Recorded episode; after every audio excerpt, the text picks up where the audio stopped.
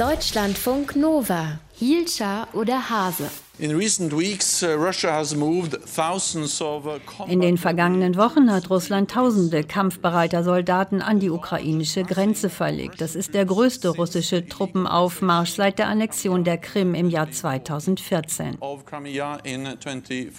Das sagt NATO-Generalsekretär Jens Stoltenberg. Seit sieben Jahren ist in der Ostukraine jetzt Krieg und jetzt gibt es diese Truppenbewegung. Was hat es damit auf sich? Darüber wollen wir sprechen mit unserem Korrespondenten Demian von Osten. Der war in den vergangenen Tagen dort, hat sich das angesehen, war in der Grenzregion unterwegs. Was genau passiert denn da gerade in der Grenzregion? Ja, Russland hat Truppen aus dem ganzen Land an die Grenze mit der Ukraine geschafft, an verschiedene Stellen. Wir waren in der Region Waronisch unterwegs. Dort haben wir ein riesiges Militärlager gesehen. Da fährt man wirklich minutenlang drum herum. Es stehen da hunderte LKW, Militär-LKW, hunderte Panzer auch und eine ganze Zeltstadt wurde aufgebaut. Das wirkt so, dass die nicht morgen da wieder abziehen, auch wenn der russische Verteidigungsminister sagt, das sei alles nur eine Übung. Und gleichzeitig wurden jede Menge Truppen, Panzer auf die annektierte Halbinsel Krim geschafft geschafft mit großen Eisenbahnwaggons. Das sieht man auf Bildern von Social Media, die Anwohner gepostet haben. Und gab es irgendeinen Auslöser für die Truppenbewegung? Also warum jetzt?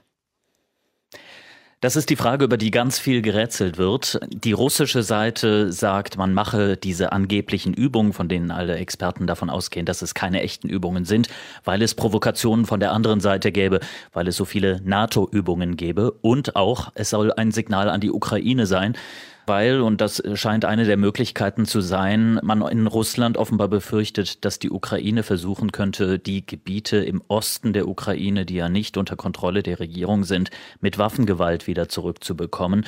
Ob das stimmt oder nicht, aber zumindest macht man sich Sorgen in Russland darüber und stellt deswegen Truppen direkt an die Grenze, um quasi klar zu signalisieren, wir sind hier und wir sind bereit einzumarschieren, wenn hier was passiert. Uns gefriert ja das Blut bei dem Wort Truppenbewegung. Wie bewerten die Menschen in Russland und der Ukraine das jetzt? Also ich kann jetzt nur für Russland sprechen, weil ich nur hier auf dieser Seite unterwegs war. Die Menschen beobachten das, nehmen es wahr. Wir haben unterschiedliche Stimmen gehört. Einige an der Grenze, die den Krieg 2014, 2015, das war die Phase, als es besonders blutig, besonders heftig war, die das miterlebt haben, die sagen, bloß nicht, bitte lasst uns friedlich leben, weil die noch richtig traumatisiert sind von der Zeit. Die Menschen hier in der Grenzregion in Russland waren schockiert, weil auch viele Menschen hier auf diese Seite geflüchtet sind, als die Kämpfe besonders heftig tätig waren. Und deswegen hier hoffen viele, dass es friedlich bleibt. Trotzdem die Menschen, die Panzerbewegungen posten, manchmal hat man da auch so den Eindruck, dass so ein bisschen Stolz über die eigene Armee auch äh, durchklingt. Aber meistens hat man hier insgesamt den Eindruck, dass von den Menschen als etwas Politisches wahrgenommen wird, was mit ihrem ähm, normalen Leben hier vor Ort wenig zu tun hat. Vielen Dank für die Einschätzung. Unser Korrespondent Demian von Osten war in den vergangenen Tagen in der Grenzregion auf der russischen Seite, hat sich die Truppenbewegungen, von denen wir jetzt hören, angeschaut. Seit sieben Jahren ist in der Ostukraine jetzt Krieg, da herrscht Ungewissheit, Leid und Menschen sterben. Deutschlandfunk Nova, Hielscher oder Hase.